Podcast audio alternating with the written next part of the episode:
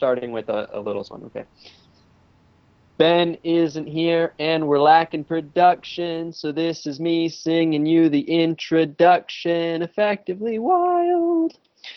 Good morning and welcome to episode 512 of Effectively Wild, the daily podcast from Baseball Prospectus, presented by the Play Index at baseballreference.com. I'm Sam Miller, uh, not with Ben Lindbergh. Uh, ben uh, had a sad thing happen in his life today, so he is taking the day off. Uh, it is his first, uh, if you can believe it, his first missed episode since episode eight of this show, uh, the famous Screen Door episode. Um, so the Iron Man has taken a day off. Uh, Craig Goldstein is here in his place. Baseball Prospectus is Craig Goldstein. How are you, Craig? I'm wonderful, thank you. And we have a guest as well to talk to Craig and I. It's the wonderful Wendy Thurm, who you know from Fangraphs uh, primarily, but has written at um, most other sites with a .com. Uh, Wendy, how are you? I'm great, Sam. How are you? Good. And Wendy also wrote a chapter in the Baseball Prospectus Annual this year. We uh, we're all fans of Wendy. And Wendy, one of the things that Wendy is incredible at is um, distilling complicated information about things like TV contracts, which Ben and I almost never talk about, even though they're one of the dominant stories in the sport right now because we have a hard time uh, holding the details in our head long enough to uh, ask each other intelligent questions. Wendy does not have that problem. She writes wonderfully about them, and she is one of the places that we most often go to for information. And there are a lot of things going on with TV contracts right now. So uh, we're going to talk about three or four of them, uh, if that's okay. So, Wendy, um, it seems to me that a couple years ago, all these TV contracts were like this great, glorious part of the sport where every team, uh, every team's fans uh, w- got to see their team sign some insane contract that would allow them to sign every big free agent for the next 20 years. And then sometime in the last couple of years, they've turned into these this really sort of depressing sideshow where, like, the Padres didn't have TV coverage in a lot of San Diego for a long time, and the Astros uh, didn't, and now right now the Dodgers don't have TV coverage for 70% of their fans, and the Nationals and the Orioles uh, are locked into this really kind of grimy and sometimes salacious battle over their TV contracts. Uh, is this um, like is this like sort of a, a fallen Eden? Or are we going to see huge fights about TV contracts in every market for the next 10 years? Well, you know, I, I don't know the answer to that. Um, but I will say that um, once you put aside the team-owned regional sports network, so let's let's put aside for the moment our discussion of the Yes Network, which the well the Yankees recently divested majority ownership of, but but when the network started, it was essentially owned by the same controlling company that owned the Yankees, Steinbrenner Group, whatever that was, whatever that's called. We've got uh, NESN, New England Sports Network, which is a Red Sox owned entity, and we have SNY uh, in New York, Sports New York, which is a Mets, oh, actually, it's a Wilpon owned entity, and there's a little bit of monkey business in there in terms of in terms of the cash flow between the Mets and SNY because of all the financial issues that the Wilpons have had. Um, so let's, let's put those aside for the moment and talk about kind of the kind of the straight on kind of big cash rights fee deals that we started seeing. And the first one really wasn't that long ago. It was the Texas Rangers kind of kicked off this um, this boom among major league uh, major league baseball teams in you know kind of bigger markets. Uh, so that was the uh, I don't I don't have memorized the exact broadcast territory for, for the for the Texas Rangers. It's broader than just Dallas. It's kind of North Texas and probably parts of some surrounding states. Um, so uh, so what that meant was um, uh, I think I think it's Fox Southwest or whatever whatever the regional sports network is there.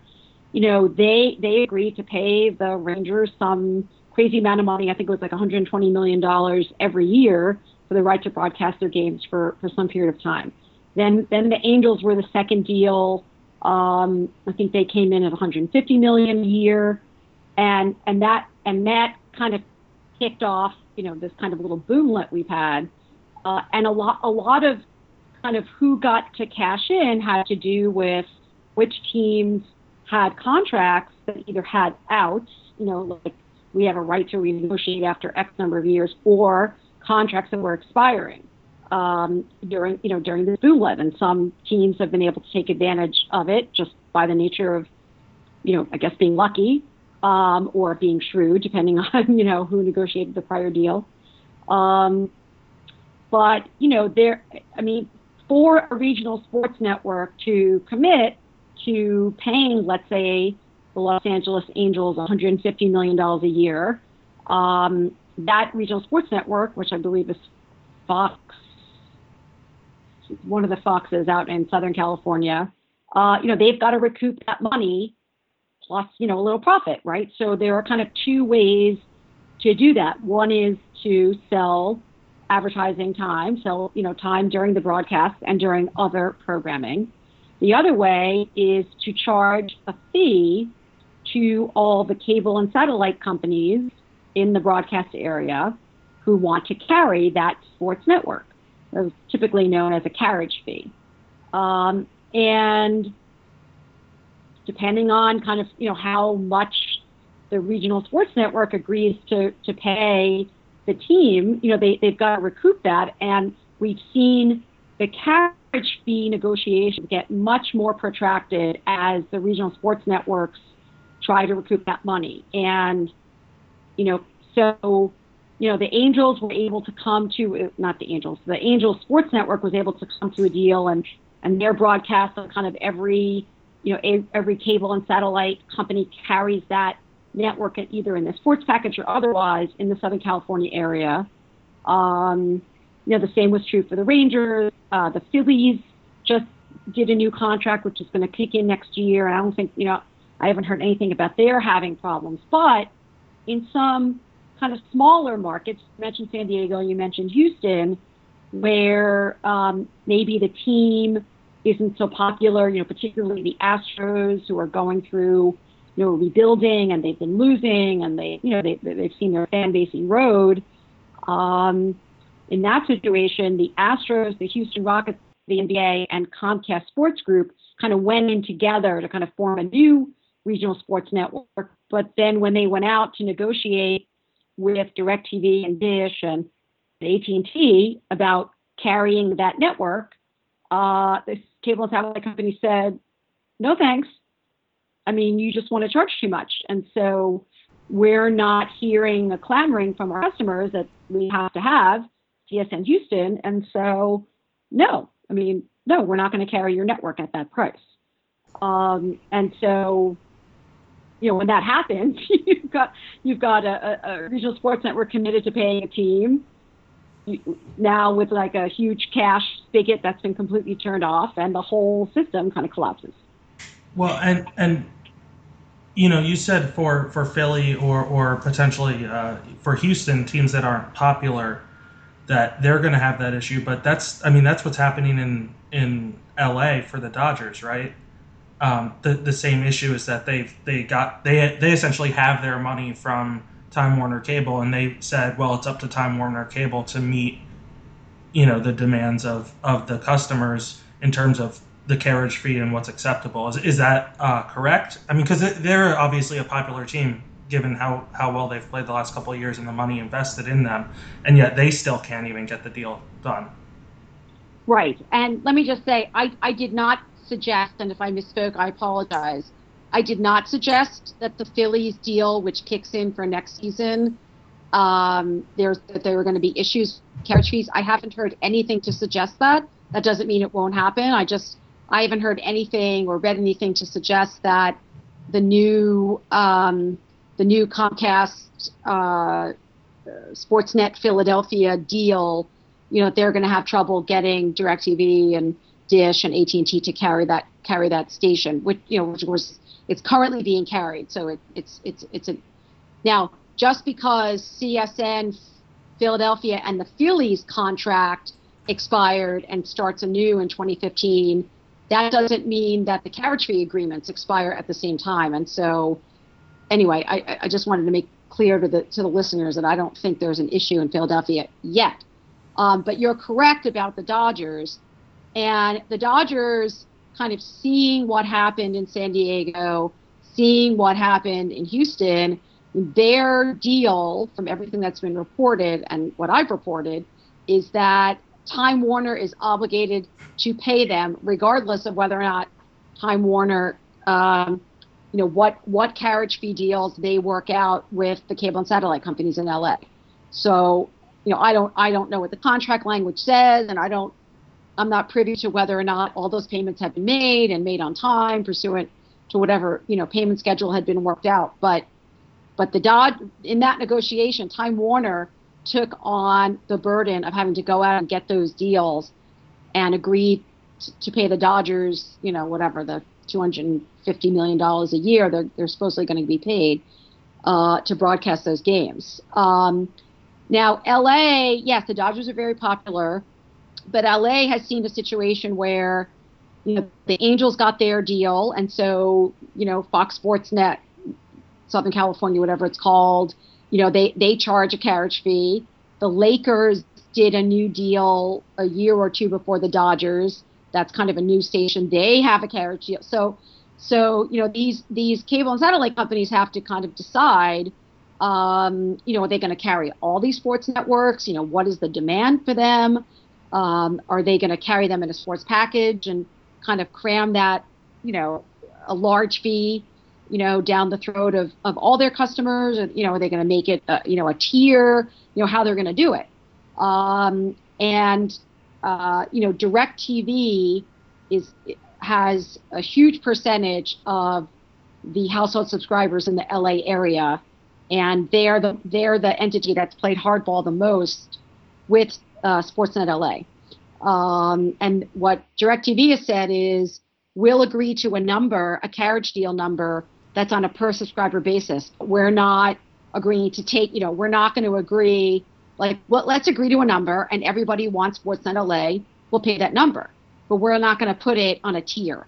We're not going to force it on every customer whether they want it or not. Um, and that gets to this whole question of bundled packages and the difference between bundled packages and a la carte, mm-hmm. you know, a la carte packages. So, I mean, for the most part, uh, cable and satellite consumers don't have a lot of choice. I mean, you have your basic tier, and then you can you can buy you know a range of movie channels, you can buy a range of sports channels, but you know you don't get to pick and choose for the most part. Um, and you know, it, I mean, the whole question of bundling versus a la carte is a huge, huge, huge issue in just kind of you know cable and satellite company you know economics and finances in the next you know three to five years. It's just a huge, huge issue.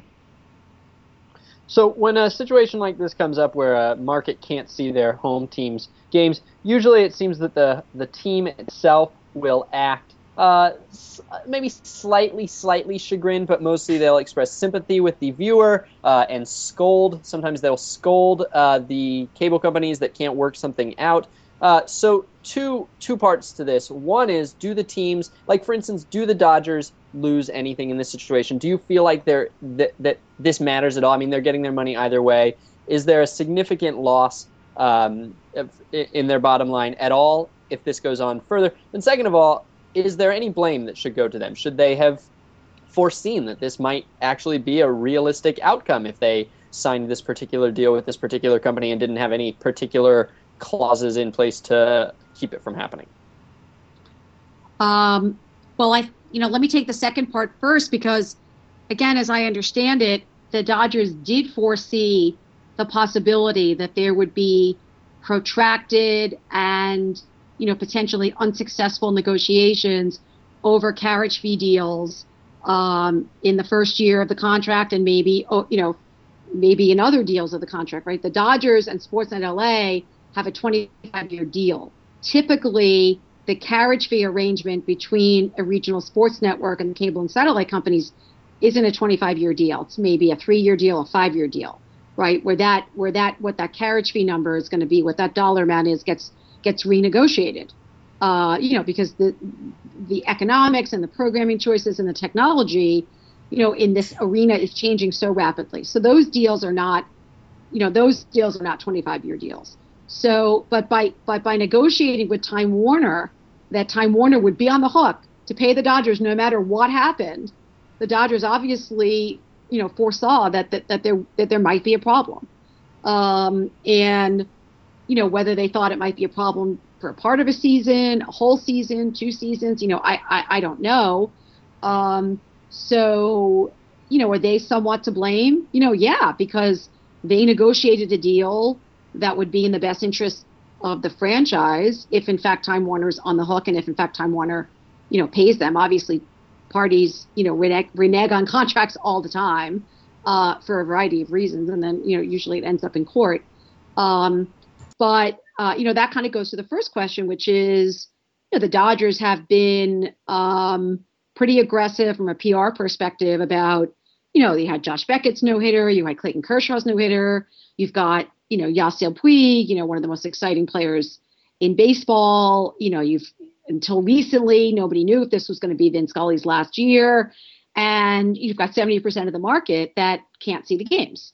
So um, that sounds to me like something that really isn't good in the short and medium term, you know, for the franchise. You've got, you know, there's only so many ways that fans, you know, can interact, you know, with a team. Um, you know, there, there's radio. Uh, that you know, the people can go to bars and try and watch it. Obviously, you know, the Dodgers have an incredibly robust uh, attendance. They have the highest attendance um, in the league.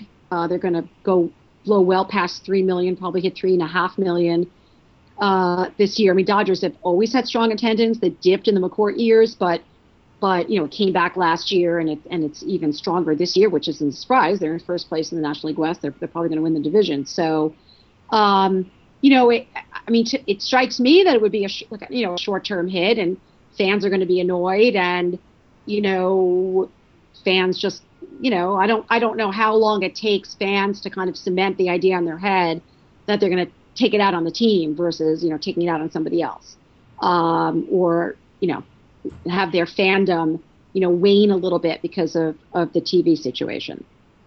So um, you know, so that's where they are. I mean, it, it was it was definitely foreseeable. They negotiated it knowing it was foreseeable, and how much it's going to hurt the franchise it's not going to hurt their bottom line in the short term, but how much it might kind of hurt them, you know, with with their fans, I, I think it remains to be seen.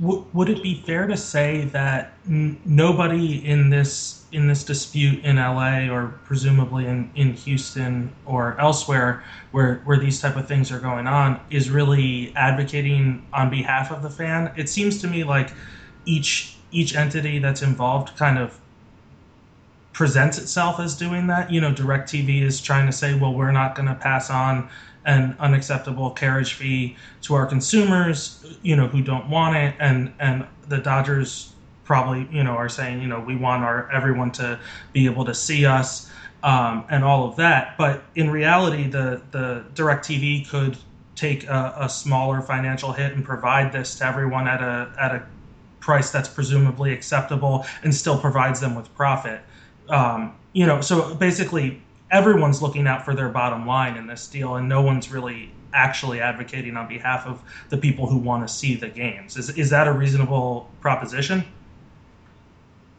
Uh, you know, I, I think in the broad strokes, that's probably a fair a fair statement. But I think the important thing to realize is um, you, are talking about no one's looking out for the fan. Um, it you know, figuring out who the fans are, like what the actual, you know, DirecTV is kind of what they want to say is, well, let's see what your demand is. You're this hugely popular team.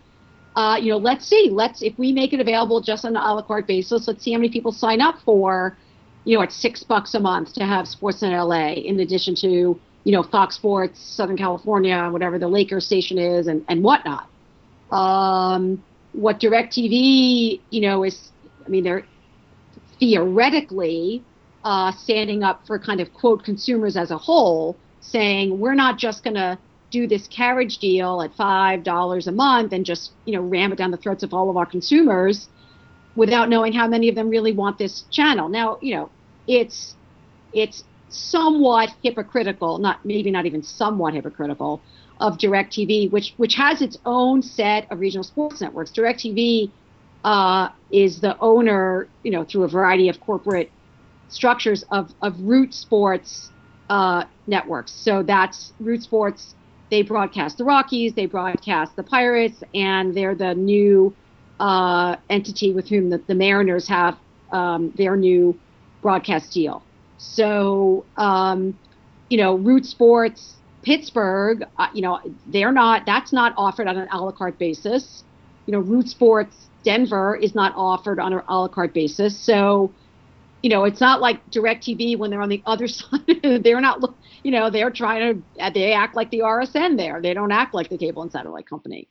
Um, you know, what's interesting in the Houston area, and I've written about this, um, is that uh, the cable and satellite companies have been trying to develop much more finely tuned uh, metrics uh, to identify kind of what the level of fandom actually is. Like how you know how many you know how many people you know want CSN Houston or how many people want the Astros and the Rockets and and that uh, all the kind of programming that you'd get on that station. And the Wall Street Journal talked to a bunch of people um, at the cable and satellite companies in the Houston area, and they said, you know, we we don't just rely on kind of the Nielsen ratings. We're going to kind of a much more granular level, and we, you know, we just don't think there's demand for it. And you know, in Houston, that this dispute's been going on. This is the third season, and you know, uh, I mean, the Rockets are probably a more entertaining and and in demand product, but you know, you're now going on it's like two and a half seasons where the Astros haven't been on TV in, in most of the market. Um, and there, you know, as far as I know, there hasn't been like a significant shift in people, you know, dropping one cable and satellite company and getting another one so that they can, you know, getting Comcast so they can get Comcast, you know, sports uh, Comcast or CSN Houston. So, you know, uh, a lot of these deals, and and this is true for, you know, kind of uh, national cable, you know, not regional sports network like ESPN or Fox Sports One or CBS Sports, you know, station and and whatever the national kind of cable uh, sports stations are. Um, you know, it's just we've just as consumers we've just been, you know, kind of being fed. Well, if you want sports, here's the sports package, and people getting having to pay for, and you know, a ton of you know both the regional networks and national networks that they may or may not want. I mean, it's the whole question of, you know, half half a set of homes in a regional area might want Disney and the other half might want ESPN, but because of the market power of of Disney, if you you know you if you want Disney, you got to take ESPN if you're the cable and satellite companies, and that just gets passed down to the consumers. So, um, you know, th- this kind of issue of trying to identify what the actual demand is for some of these things, and then figuring out a system where people essentially are only paying for what they want. Um, I mean, if that if you if we went to that kind of system, it would it would turn the economics of kind of cable and satellite companies, you know, completely on its head. So, um, you know, I I don't know that we're seeing kind of the end of the rainbow in terms of contracts for, you know, big big contracts for for teams in big markets but I, I just don't think we're going to see. I mean, I just the Dodgers are. I mean, the Dodgers deal. I'm not. I'm not even sure under the economics that they were aware of at the time that that deal should have been done. But I, you know, we're just we're not going to see deals like the Angels got and the Rangers got. I mean, we're just not going to see deals like that.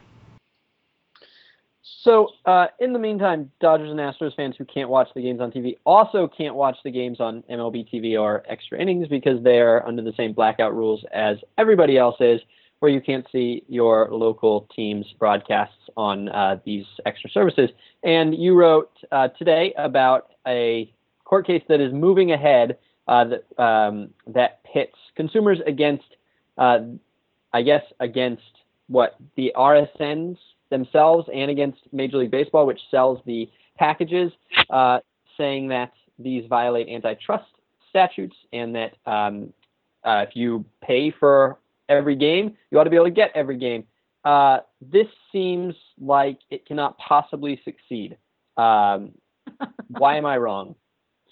Well, it, it's not. It's not a case that I mean, like the shorthand for it when I try to explain it, you know, in in a, in a quick post, is that it's kind of an attack uh, on the blackout rules. But it, but really, that I mean, it, the blackout rules are a symptom of a larger system that is really under attack, and that's the system of exclusive broadcast territories.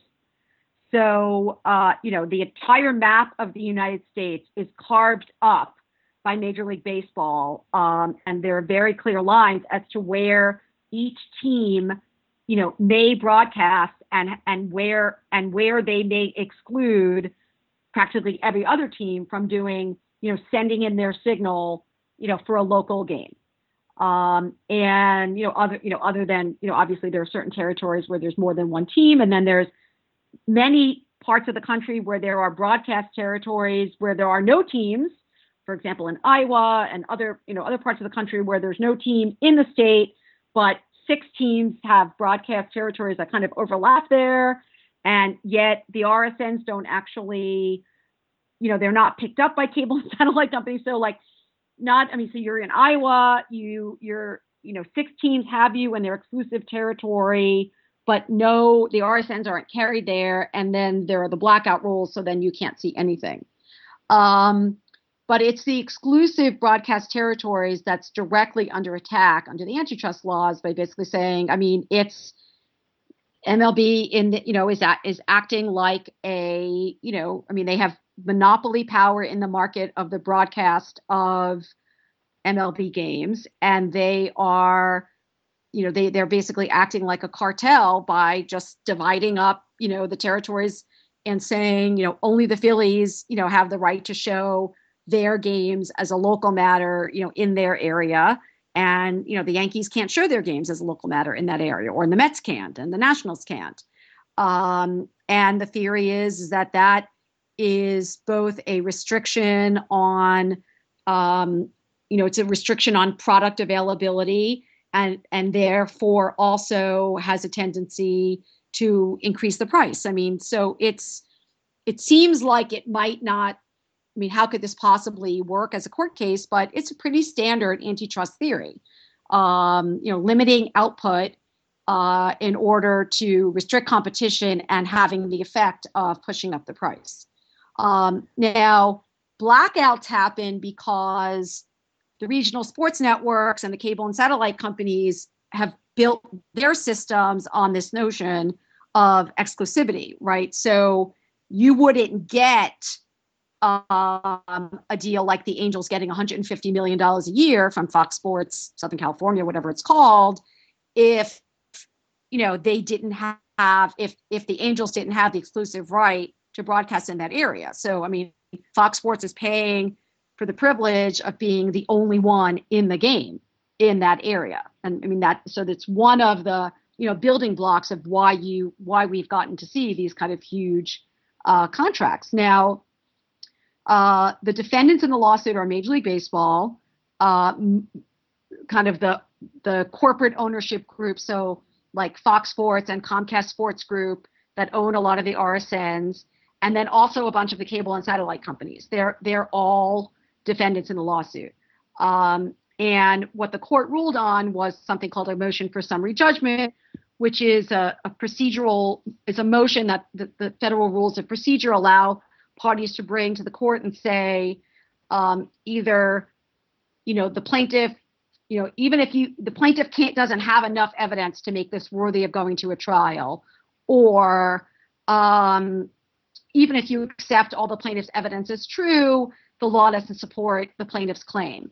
Um, and so the Major League Baseball and its partners filed filed a lawsuit. I mean, sorry, filed the motion and said, um, number one, the antitrust law doesn't apply because we have this exemption. We can talk about that exemption in more detail if you want. And two, even if it does apply, um, you know, our exclusive broadcast, our exclusive broadcast territory system is actually very pro-competitive. And then it, it, MLB gave a, a, list of reasons as to why it believed it was it was pro-competitive. Um, and the plaintiffs came back and said, and they they had you know declarations from media economists and sports economists and uh, you know a bunch of evidence to suggest that in fact if there was no exclusivity you'd have more competition and you'd have more product output and the prices would drop. And what the court said was well i'm not going to say that that's enough to prove a violation but it's certainly enough to allow the case to go to a trial. Um, and so there's going to be a trial date, and whether there's going to be a trial, you know, remains to be seen. I mean, this is, you know, this is big, big, big risk for Major League Baseball um, and and its broadcast partners. I mean, it, it's it's one of these like, you know, it would completely change the economics of, um, you know, of all these, you know, regional sport network deals, and it would also have the effect um, it would also have an effect on the national broadcast deals because, you know, those are ex- those the national broadcast deals are there, and kind of on the assumption that they are exclusive in their own way. So um, anyway, it, it's a big, big deal. I mean, whether it goes to trial and kind of what happens after that, you know, there's a lot to happen between now and then, but it's possible. Yeah, and you note that with that, uh, as you say at the end of your piece today, with those kinds of risks, parties will often do what they can to avoid trial. Um, what I assume you mean by somehow settling or reaching some sort of compromise. Uh, what would be what would be a realistic settlement that would preserve baseball's rights but not actually, I guess, change anything? Uh, I don't know. I mean, I just you know I don't know. I really haven't I really haven't given that a lot of a lot of thought. Um, it would certainly it would certainly take you know a fair bit of you know creative thinking and lawyering to come up with something that um, you know was a fair resolution of the matter absent trial. Now, um, you know, the case was brought. It's not. It's not a I don't know if it's brought as a putative class action or not. I don't think it's a class action. It's just brought by kind of enough consumers in enough markets who, you know, try to either have extra innings or have MLB TV or, you know, live in a place where their options are, you know, limited. I, I, you know, I know there was some skirmishing about kind of who, you know, had the right set of facts in order to be a plaintiff in that lawsuit. But no, there there would need to be, you know, you know, a lot of creative thinking about how, how they could settle that in a way that would be satisfactory, not just to the plaintiffs, uh, you know, but to the, you know, to the lawyers and, you know, and, and also be satisfactory to, to Major League Baseball. Because, I mean, I think it's fair to say, I mean, you know, what's at issue isn't so much, I mean, there's a principle at issue, right? I mean, these, these plaintiffs are suing in part because, you know, yes, they were damaged, but it's obviously they're trying to bring the whole system down. Um, so, you know, what that would look like, I, I don't really know. I wonder if the plaintiffs could be um, could be bought off with like a signed bat, like when you hit when you catch the 500th home run by Albert Pujols and he gives you a well, bat. Well, I mean, sadly, you know, that was a you, joke, Wendy. No, I no, don't no, mean no, that. Let me, let me just say that, you know, sadly, a lot of cases that start out looking like they're going to kind of rock the world, you know, end up with you know, the plaintiffs, you know, the plaintiffs could end up with something like, you know, 10 life, you know, 10 free years of extra innings or a lifetime of, you know, free extra innings for MLB TV, uh, you know, which, which might, which might satisfy them, um, but obviously, you know, would avoid many, many, many of the larger questions.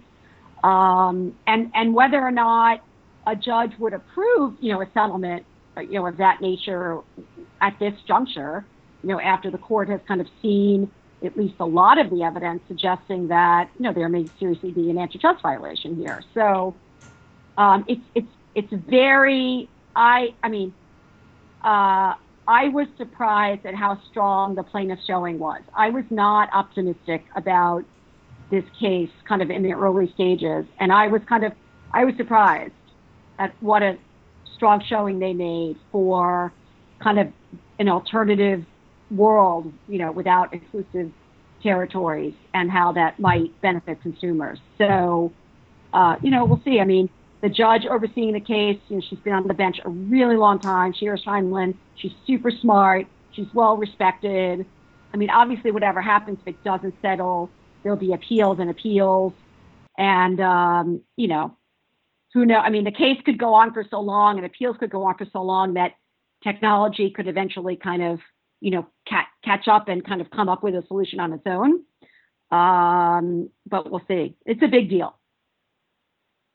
One thing I learned not long ago is that you actually can get MLB TV without blackouts. Uh, like you can't, you and I can't, but teams have it. Team employees have it. So like if you're a Yankees employee, your MLB TV is not blacked out uh, from Yankees games, which just goes to you know, it would be really awful and dispiriting if the plaintiffs in this case uh, won and all they won was an unblacked out MLB TV. Right. Well, I mean, every time I write about this at Fangraphs, there's tens of hundreds of comments, you know, with people with all sorts of solutions people have used to, you know, mask their ISP. You know, oh, it's so easy. You just do this. You get this thing that makes your ISP think that it's in, you know, some other place so that you're not blocked out of your local game. I mean, you know, I mean, there are lots of ways people have learned to kind of get get around this. I mean, there's also, you know, the question of why why haven't the regional sports networks figured out how to just stream their own, you know, so okay, I can't watch the Giants on MLB TV when I'm at home. I mean, well, I'm not in my house where my TV is, but I'm out somewhere in the Bay Area and I can't watch it on my iPad or whatever because I'm in the local area. But why can't I just pay an extra couple of dollars, whatever, to just stream Comcast Sportsnet? Oh, because uh, uh, they're not allowed to. Right. That's... No, well, it's not entirely clear what they're allowed to do and what they're not allowed to do. Right. I mean, yes, MLB supposedly, yes, MLB, but why why can't MLB just I mean, why can't MLB just work that out? Right? I oh mean, well, right. They they could, but but so I I tried reading the the case that you linked to, um, and for, per that specific question, I, am sure they could work that out. But as of now, the RSN has no ability to offer a streaming uh, game. That's all. That goes anything out of market, or I guess I suppose in market, goes straight to MLB, and and that's in their control. Um, and just for what you were saying before, I wanted to make it clear since I had it in front of me. It it, it is a class action suit, um, although it looks like three people who were part of the original suits were dismissed um, in terms of plaintiffs. Right. Um, but I wanted to ask, I guess, basically what what Sam said about an unblacked out MLB TV is if they, if essentially if they settled and said we're going to make MLB TV available in in market even so I can watch the Nationals even though I live in DC.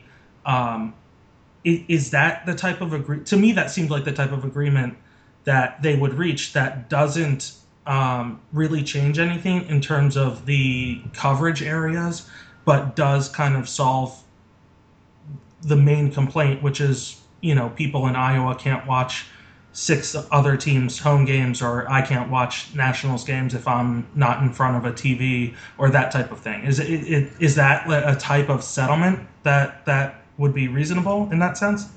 Well, that might be something that ultimately Major League Baseball might be will, and I have no idea, be willing to uh, to to settle with the plaintiffs. The problem is, is that all of, of the agreements that the regional sports networks have assume that they're the exclusive broadcaster in their area. So all of those deals are predicated on the notion that there will be blackouts. So if MLB, you know, lifts the blackout restrictions for extra innings at MLB TV, they're going to have lawsuits from every RSN, you know, I mean, I you know, I obviously I haven't seen any of those contracts, but but it you know, I mean, MLB could settle out separately, and then they have their own litigation with the RSNs and the cable companies, um, who you know, they're all their deal. I mean, their deals are predicated on the notion that they're they're exclusive, right? I mean, why pay 150 million dollars to the Angels if Angels fans can just get it locally on MLB TV? I mean, it so that that set of the economic kind of system, you know, would then be at issue. Right, and I suppose that's that is what's at stake kind of in in this in general, right? I mean, this is that that's what's at stake if the case succeed if the plaintiffs succeed, um, is that all the RSN agreements would be um, nullified. I guess they, they would have to to Well, resolve just- those in, in, in some capacity. And I and I know it does seem like an uphill battle, but that they won in summary judgment is is a really big, or I guess not that they won, but that the the movants in this case uh, did not win in summary judgment is is a fairly large step in in the plaintiff's favor. Is, is that correct?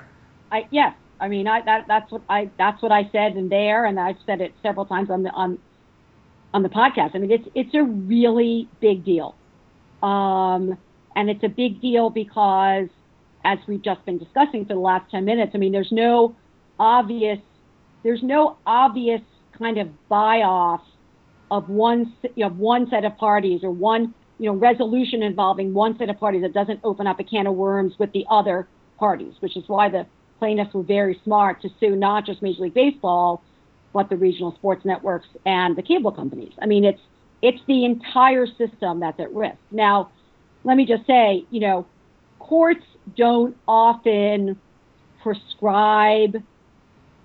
It's one thing if a jury were to find, based on you know evidence presented to it, that the system in place, you know, violates Section One of the Antitrust Act, and then then there are certain things that a court can do. I mean, then a jury will can decide on damages, and those damages are are, are typically triple uh, under the antitrust statute. And then there are certain things that the federal antitrust law gives authority for you know for courts to to enter you know injunctions, which which comes from the word enjoin, which often means to stop someone from doing something, but often it can often compel people also to do things. And we saw this a few days ago in the O'Bannon case, which was the challenge to kind of, you know, the student athlete amateurism set of principles uh, of the NCAA and the federal district judge there, Claudia Wilken. I mean, she issued an injunction at the request of the plaintiffs that was not not just that said these rules violate the antitrust laws, but